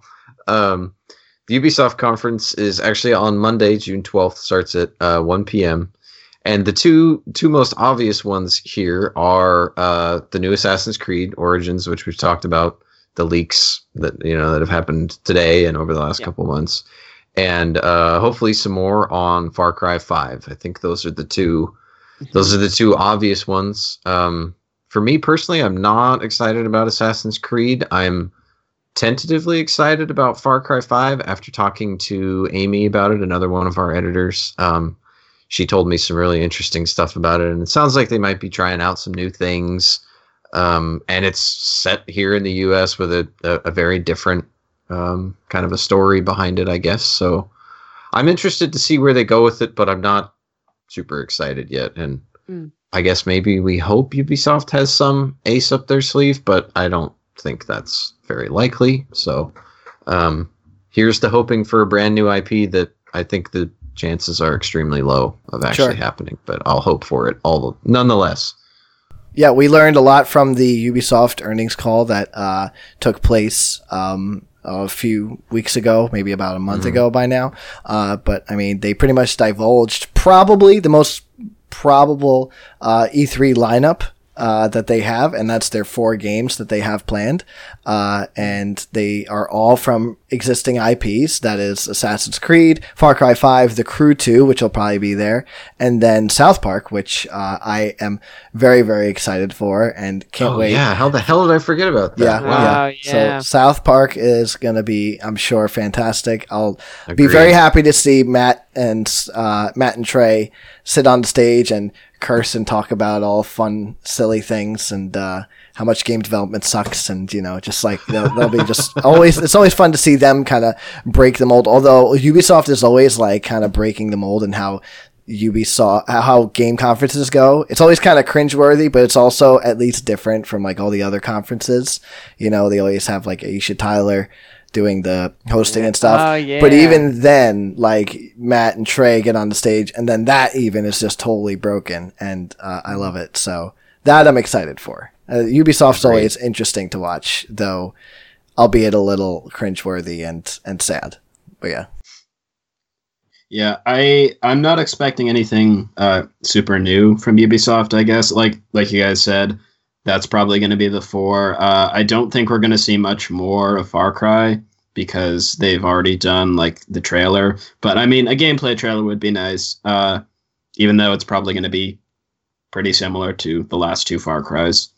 Uh, other than that, not much. Um, excited for the new South Park game. That that's Yep. about it. Oh man, this whole whole room's a bunch of Debbie Downers. I won't be a Debbie Downer with you, Josh. All right, Hunter, Hunter, we're gonna be Let's hold them up. together. Yeah. All right. I think we're gonna Well, get extensive. says the dude who uses his Xboxes as a fucking paperweight. Oh yeah, because PS4 is a product. All right. I think we're gonna get extensive gameplay demos for Far Cry 5 and Assassin's Creed Origins. Mhm. Right. Those will be cool. Those games always demo well. Like Yeah. Yeah. you know, Far Cry 4 when they're coming in, they're flying in on a little mini helicopter and an elephant blows up a jeep. Come on, awesome. yeah, very true. Um, they even made Assassin's Creed 3 look great, running through the snow and stabbing people. oh, yeah. True. Anyway, Good point. the thing I'm really excited for, and I really want them to come back. It's it's an IP that's you know critically revered, and it's been eh, four years since their latest one. We haven't had a current gen one. Bring Black Splinter Cell. I need Sam Fisher. Oh life. wow, Hmm. yeah. I could see that happening. Like Yves Guillemot loves be- doing the like, uh, and we have one more special. ga- That's a terrible French accent. Special game for you tonight, you know. And then I could see, you know, the the green goggles coming up. That'd be pretty Mm. cool. Yeah, that's true. I, I think that's a good fan favorite move. Like that'll get the crowd all riled up. Although uh, I feel like the last game wasn't favorable. I may be misremembering. I never was a fan of the Splinter Cell games. I just never played them. And uh, but I mean, also I feel like Ubisoft's um, focus now is going to be more towards like what Square Enix and what EA are focusing on, and that's like kind of playing games as a service, or maybe not as a service, but like sticking to these IP that they know they can rely on. Uh, even though Tom Clancy is technically the IP of Splinter Cell, but Splinter Cell being the subsidiary IP, I, I think that right now they're looking for anything Tom Clancy related. They want multiplayer, and I think they're going to focus on that. But uh, Splinter Cell easily could be their next game because they they have the IP and it has been great before. It can be great again, so that'd be interesting. Yeah, I'm hoping for a new Rayman game to come out Oh, of the shit. conference. Yeah. Um, yeah, Legends and the the Origins games were both really fun. Yeah, they were really good. Um, yeah, you're right. Forgot about those. Yeah, and they're like smaller too, which I think is something that Ub- Ubisoft has these big um, yeah, these bigger games that get all the attention, but some of the smaller games are pretty charming. I uh, Yeah, I yeah, want to see them the get U- some press. Yeah, I, I feel like I, I don't remember the last thing the UbiArt team has been working on. Yeah. So I, that would be great. Yeah, um, and uh, same as you guys, I'm expecting Far Cry Five and um, Assassin's Creed. I'm excited for both of those though, because all the previous games have been really good. So yeah. The uh, now that you said Rayman, it just reminded me of one last thing. There's that there was that leaked image of the Mario plus Rabbids RPG Battle Kingdom, whatever the hell that was. oh Yeah. God. Uh, that if that's gonna be at E3, it's gonna be at Ubisoft, I think. I wonder. I, I think. See. I held. Uh, I wasn't speaking about that only because I think it will be at Nintendo. Nintendo tends to uh, claim rights to uh, bragging Mario. rights uh, when they whenever it's their IP, especially Mario. Like Mario showing up on the Ubisoft stage would be crazy. Even though like we know it exists, the game exists. The game is the most the worst kept secret in like video game history. This Mario Rabbids game, but I mean it's it would seem crazy still that the that Mario would break the Ubisoft stage. So uh, I think though it's going to be a Nintendo showcased, uh, but that would be super cool if uh, it showed up. Even though it, the circumstances are terrible, because I think a Mario Rabbids uh, Mario RPG type game is just not a good idea. you know th- this partnership on this game really feels kind of like uh, Nintendo uh, showing thanks to Ubisoft because every time it seems well it seems like every time Nintendo has launched a new console, Wii, Wii U, Switch, Ubisoft tends to be there. One of the few third-party developers, Oh, yeah. publishers say, saying, "Hey, we're making new games for this n- new Nintendo console." Yeah, um, Just Dance always sells well on Yeah. the Nintendo uh, platforms. So i- i- you know, and they've gone ahead and made possibility. propri- they've made proprietary Nintendo games. Like the the Rayman Legends was originally going to be a Wii U exclusive, so they backed out on that one. But I mean, Yeah. the ZombiU game was for a very long time Wii U exclusive. Oh, yeah. So yeah, you're right. Maybe this is like Nintendo saying, "All right, you've been so great to us, so here's Mario. Enjoy Mario." that's very that's an interesting theory you have, Josh. I like that. Yeah, they're they're just basically selling Mario. Yeah. slave labor is terrible. Exactly, exactly.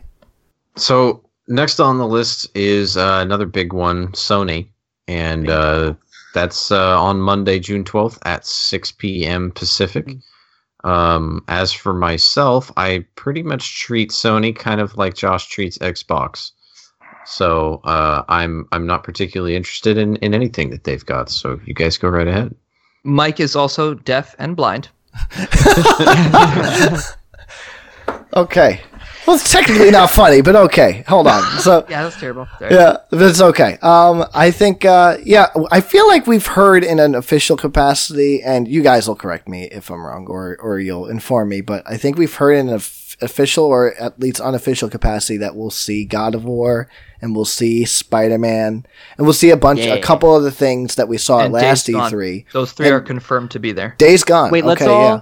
What about and all maybe the Quantic Dreams game? There, there were so many games last year, and I bet we, I, I think we're going to see those again, which is not normal for uh, Sony recently. I feel like Sony recently they announced games like Xbox has been doing this. They've been sticking to a here's this year's uh, fall lineup and holiday lineup, and then Sony's like here's some games. Who knows? They come out, they don't. We'll see you then, and and you don't ever find out. But I feel like this year we're gonna see a lot of returning games from last E- E3, uh, like Spider Man and and like you said, Josh Days Gone, and uh, I think Quantic Dreams had that game. Uh, Detroit is that the Yeah, right name? Human. Yeah, eh, becoming human. Yeah, and uh, other than that, I'd like to see um, Ni no Kuni too make an appearance. Other than that, I think we're going to see a lot of repeat of last year, which is totally fine. I want to get an update on those games and hope that they come out in the next year or so. Yeah. All right. Uh, I think like because Sony last year's uh, E3 with Sony, they really blew it out of the water with just so much great IP back to back. Hmm. Um, I know Joe, you and I have argued about this before. Uh, I would like to see some more Death Stranding. Um, oh God, yeah, no, terrible idea, Christian. I just I just want I just want some gameplay. But no, um I other than So that, do the developers, Christian. They want gameplay too. They're working really hard on it. They I'm haven't sure found they it yet. Well, no, I that's what I'd like to see. I, we're probably not going to, but Sure. I'd also like to see some new IP just because uh, you know, new stuff is cool. But I Yeah. wouldn't be surprised if it was all just updates, and even if it was, that would probably be fine. it's weird. I think yeah, Sony's in a, in a weird position because over the last couple of years, they've basically promised a whole bunch of stuff, and we don't know we don't know when we're getting any of these games. Yeah. and a few of them, a few of them, mostly Square Enix titles, have specifically said we're not coming out for a few years. Yeah. So those games I expect to not see. Kojima has actually said that Death Stranding won't be there, but Kojima's a big fat liar and he could just be pulling all of our strings. So well, we don't know there. But um, I think I really think they need to have this. They need to play this weird balancing game. Because if they just rehash on everything that they've already brought, that's not going to get anybody excited Mm. if they just promise a whole bunch of m- more new stuff that we don't know when we're going to play, people are just going to be like, well, I mean, what That's do I what have? Sony does. what- yeah. Yeah. So they need to do what they need to do is have Days Gone, God of War, and Spider Man all show gameplay and have release dates the next 12 months. Like that needs to happen. Hmm. And then the, and then show us some other new things. Maybe a Rocksteady game would be awesome. Mm. We know that Rocksteady's had a, a good relationship with um, PlayStation in the past. Hmm. And oh god, there was one other. Oh, you you want to see Destiny 2 gameplay there, or at least you expect Oh, it. that'll definitely be there. yeah, for sure. yeah, yeah. So they have great third uh, third party support. sure. But yeah, they they need to do. Oh, Bloodborne two. Oh, okay. Oh, They- Bloodborne 2. Oh, interesting. Mm. Yeah. So if they could do a cool mix of some new stuff, and then here's when you're going to be playing these games that you're already excited about. That's the only way I think that they can kind of match the hype levels that they've had the last couple of years. Wow, guys, that was a great conference. I'm already excited. Josh just nailed it. just he just gave us the perfect Sony conference. Sorry. All right. I'm just over here blind and deaf. I don't give a fuck. He's None just of those really good at guessing. Exciting. yeah, everything you guys said, and I'm hoping for a new Sly Cooper game because we haven't heard about that uh, in a while. We they left it open for a sequel, and this the series went from Sucker Punch over to Sanzaru Games, and um, we know that they're they're definitely working on it. And maybe that. Do you do you think the fans will riot if we get a Sly Cooper game before we get a Crash Bandicoot game? We're about to get a Crash Oh, Bandicoot game. We are about to get a Crash Bandicoot game. Oh looks really yeah, good. You know I will. insane trilogy, yippee! I, I'm excited. I don't even like Crash, but it just looks so pretty that I, I I'll probably get it because I, It's a- I love it's having a pretty re- games. It's a remaster done right. It's not done too early. It's so old that when you put a fresh coat of paint on it, it feels like a completely new game. I, I'm Mhm. really The uh, one of the lead, uh, the one of the heads at Vicarious Visions was at PSX, and she called it a, and they've they've quoted said saying this just on the blogs and stuff, uh, calling it a AAA remaster, which I think is a funny, uh, a f- funny genre to label to give this game. But yeah, totally excited for that game. Anyway, So the final uh, conference that we've got is Nintendo, and that's on uh, Tuesday, and that's June 13th at 9 a.m. But it's worth noting that, as with previous years, um, this is not a like a traditional E3 press conference. Nintendo opted out of that, and they will instead be streaming their conference. So, if that makes any difference to you, then don't watch it. But whatever. No, I, I Um, would strongly suggest watching it. Nintendo doing the uh, live E3 Direct, uh, I think has been a severe improvement. I'd rather that they be there and like fight the good fight and you know be be there to pull the punches and like and uh, kind of like go out there uh, amongst the other uh, first parties and say, yeah, we're here too. We're in this industry, and not act like this odd man out that they can just act on their own without uh, you know, reckless, with reckless abandon. Uh, but uh, as far as actual showmanship goes, it's actually much better. It's much more controllable and enjoyable, and much easier to cover. Also, by the way, so. Uh, Well, I, was just saying do- that because I didn't know what else to say, and I'm an asshole, and I don't really like. It. No, Nintendo. no, no. I, I, I know. I, I- but it brought up a that's an interesting point in my opinion. But uh, as far as Nintendo goes, um, I just you know, uh, maybe it's late and I'm a little fried, but I just don't know what to expect from Nintendo anymore, man. Like last time they came with one game, and I was like, unreal, one freaking game. How could you do that? And then they won the goddamn show. Like so many people walked away saying they had the best. They had the best show because, well, especially on the show floor because they had just an ace in the hand. You know, they had freaking Yeah. Zelda, and Zelda is a fantastic game, as it turns out, uh, and it showed really, it demoed really well. But um, uh, as I like I said before, I think they show the Rabbids game. I really am hoping uh, Pie in the Sky that they have Smash Deluxe there, and uh, I hope it's out this year, um, and or uh, in the near future. Uh, I expect that they'll have Odyssey uh, gameplay, like they'll do a gameplay demo of sorts. Uh, maybe it's I don't think it's playable at E3. Uh, I wouldn't expect that, but they'll probably just give us an update on a bunch of things. Uh, Smash, want to see Smash at E3. So yeah, Mm. I I think from Nintendo, uh, from I don't remember what Switch event it was, but they had a thing where uh, it was when they announced Skyrim on the Switch and all of those games and Super Mario Odyssey. Uh, they they had a lot of things that just had teasers, uh, but not full trailers. Like they had a teaser for a new Shin Megami Tensei game. They had uh, a teaser that was just an image for a No More Heroes, uh, a new one of those and I, I'd kind of like to see them just kind of follow through with that, like a new Xenoblade uh, as well. Mm. That was another thing that they teased. Mhm. Just uh, kind of follow through, not with not with anything new, especially, um, but just some more information about that. Uh, what I what I know I'm going to see, but don't want to see, is the Mario Rabbids game yep. because ready for it. yeah, just I think we all just need to brace ourselves for that. Um, I I agree with um with Joe in the sense that like I don't even know what Nintendo is anymore. Like they're so they're What even so- is Nintendo? they They're a total march- wild card. They they just march by the beat of their own drum, and sometimes they hit the ball on the head, and sometimes you're just like, what in the what century are you from?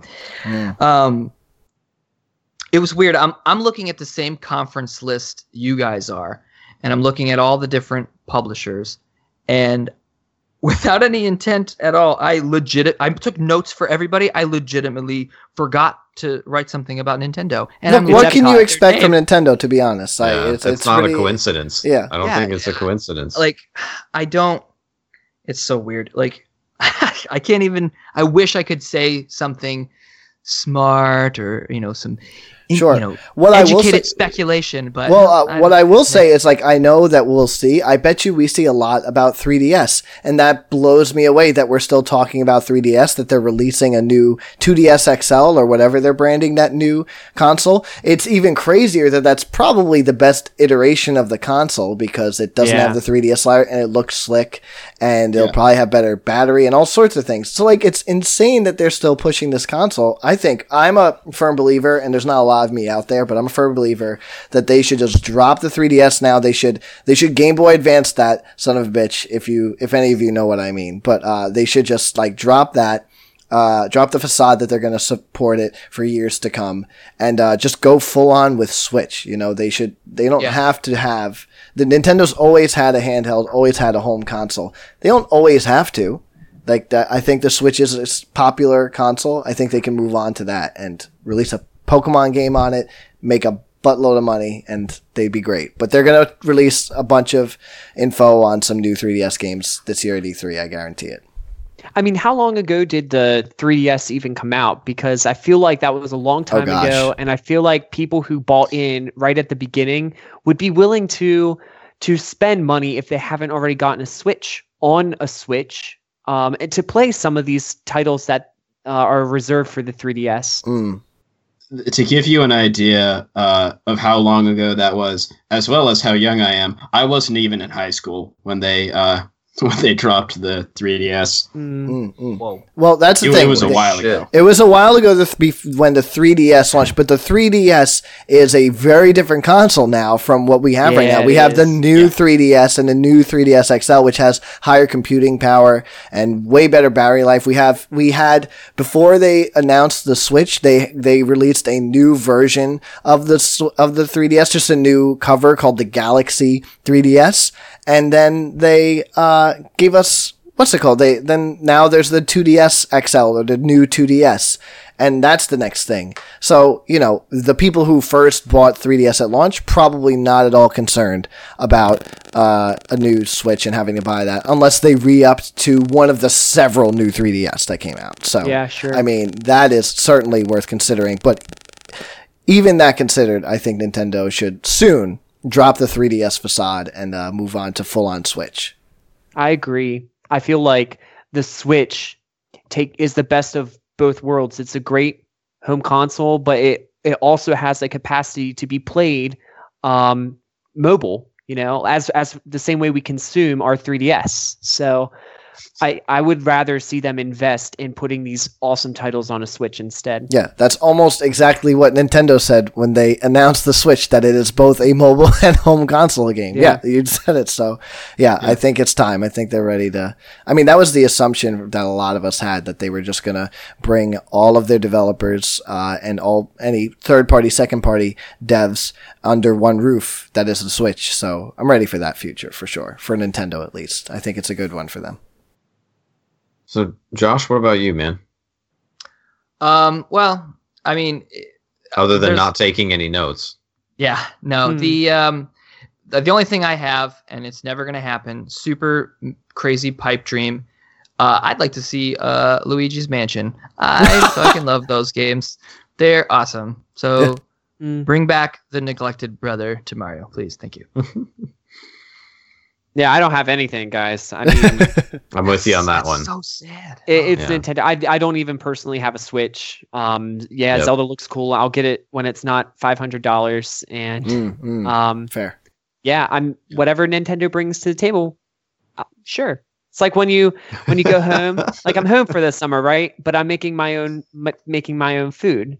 But sometimes mom and dad put snacks in the cabinet, which is always like, a "Sure." plus, but it's not obligatory. And that's Yeah. how I consume Nintendo stuff. It's like That's I've got totally my fine. Xbox, got my PlayStation now, got my 3DS, and oh, hey, if there's some Hunter- Nintendo stuff I can get, I'll get it. Hunter, Mike's being so rude, like you're making all these killer analogies, and he's just like Killer you know, analogies. yeah, Ah, because my first analogy was about almost, dead people. I almost liked you for a whole night, man. This is ridiculous. You're Well, I had to maybe more accurately like five minutes. uh-huh. All right. Hunt, Mike Pierce, really quick before you start wrapping things up. you, Oh, we haven't heard any of your predictions, so if you have anything you want to, like anything that you're hoping to see, anything that you think we're going to see that's uh, noteworthy, just E3 in general. No, I had some. I well, actually, I guess really my Yeah. I, I had two. Uh, I'd like to see something totally out of left field from Microsoft, something exclusive or multiple exclusives to go with the Scorpio, some brand new IPs, just like blow me away and throw out something really cool. Mm. Um, and then with Bethesda, I said um, Elder Scrolls. I do, I do. I think there'll be. I think there's a good chance there'll be a new Elder Scrolls announcement, even if it's like Christian said, just a quick 30 second little teaser that would be enough for me but i think there will be something. Um and other than that I, I don't really know. I mean there's a lot of other games i'd like to see but i could i could talk about that forever. I'm hoping that maybe i don't actually even know if creative assembly is doing anything at e3 but um they're building up to they're building up to their total war warhammer 2 so maybe if we're lucky, they'll say something at E3 about the fourth unexplained race in uh, in Warhammer or in Total War Warhammer 2. I'd like to see that, but knowing them, it won't happen. It'll be hidden in some crazy pun in some picture that they put out that like the internet has to figure out on its own. That's that's, that's usually how they do it. So Um, one quick thing, and I don't know why you reminded me of it when you said Microsoft. Um, a potentially plausible like get that wouldn't be too expensive for Microsoft. Um, there's is if they landed like console exclusivity for Player Unknown's Battlegrounds, Hey, and they show and they, that's a great idea. that they showed that with their um, you know they got that new mixer stream thing where you can stream four people at one time. Yeah, yeah. Mhm. They Yeah, showed that. that. playing, you know, four people in a squad playing that. Hey, hey, we've got Mixer, and you can all play Player Unknown's Battlegrounds. You know, like that could be something that you know isn't gonna you know break the bank. That would get a lot of people that are excited about playing Battlegrounds but don't have the computing power to do so. Be like, all right, cool, I'm gonna play it That, on w- Xbox. that would be a wildly progressive, very very powerful Microsoft mood. I think. I think Josh, Didn't, you're uh, you're ready for the consultant uh, Yeah, career, shit. man. You're ready. Yeah. Yeah, you've like been promoted from from lowly press to like business that. strategist. Wait, Hunter's uh, getting Josh- fired. I'm Josh, don't leave me. Please, don't leave me with these people. I'm gonna be disappointed if E3 doesn't live up to Josh's picture of E E3. Hasn't did Bluehole ever say anything about that? I feel like they did say something about. I, i've were- heard something about console, Xbox yeah. first before before Sony. I didn't hear anything about that, but I mean, I've heard that yeah, we're coming to console because I mean, Yeah. why the hell wouldn't you go to console? It's like right, no it's super popular. Yeah, so Yeah. why not? Yeah. Yeah. All right. Well, we're going to go ahead and wrap things up there. Um, so thanks for listening, everyone. My name is Mike Pierce. I'm an editor at Gaming Trend. You can find me uh, on my Twitter account, which is at Grumpy Gamer. That's Grumpy with two R's. Uh, and you can also expect my Rising Storm 2 Vietnam review to go up probably tomorrow. So Friday, what is that, June? God, what's today? Friday, June 9th, and I believe it'll go up. Um, I can say that because the embargo's already up, so no worries there. Uh, and I don't think I've got anything else that I'm working on at the moment, uh, except for this podcast. And um, Joseph, what about you? Uh, so you can find me at Joey Dagabonets, uh, but I'm also news editor, so you can find all of the news things that I write, along with many of our fine editors here, uh, just in the news feed. Uh, always come to gamingtrend.com for all your news. But also, I have a project in the works right now. It's uh, I'm not going to divulge exactly what it is yet, uh, but Hopefully, it will be aired already by the time this episode airs as well. So, uh, I'm, I will say it's a Hearthstone focused project I've been working on for some time, and I'm excited about it. So, definitely check You're the not front page. say Keep what an it eye is, out. except you just said what it is. Well, no, it's a Hearthstone project, but I won't say what it is. But uh, yeah, just keep your eye on the front page, and hopefully, uh, you'll catch it soon. So, that's my project recently. All right, and uh, Christian. Oh man, is it at Locker Kid? yes, it is Mm. at Locker Kid, Uh, and okay, I'm uh, starting to memorize it now. you can find my review of Town of Light. It's currently up, and uh, my review of uh, Telltale's Guardians of the Galaxy Episode Two should be up because finish one Telltale game and on to the next. There it is. All right, and uh, at Hunter underscore Wolf with an E. What do you got for us?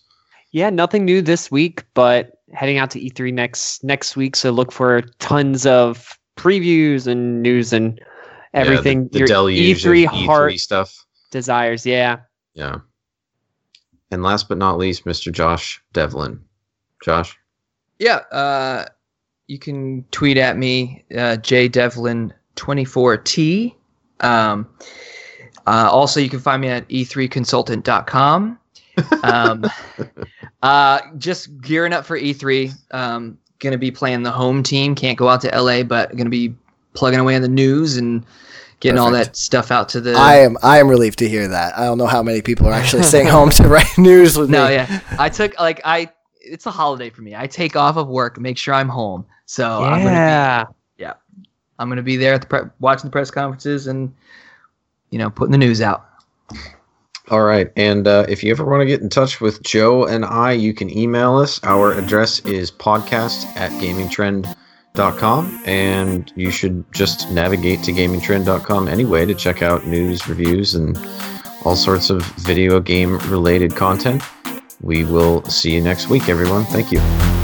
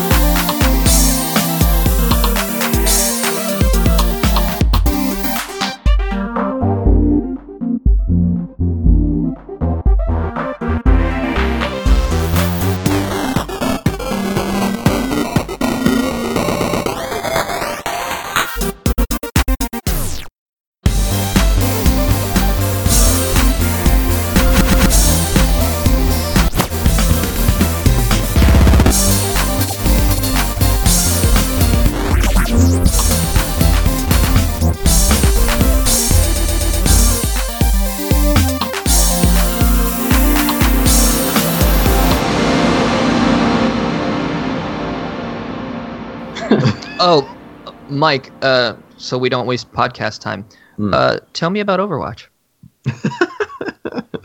we were talking about that uh, before you got on. Between, Is it just uh, absolutely and- terrible? Isn't it just such a bad game, just like you said, Mike?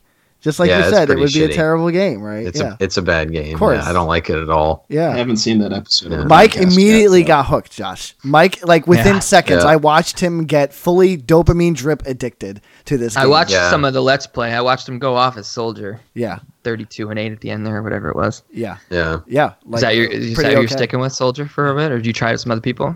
I've tried now. I've tried Pharah. I told him Um, to try Pharah. He's listening to me. Who else? Who else did I try? I told him to do I, that.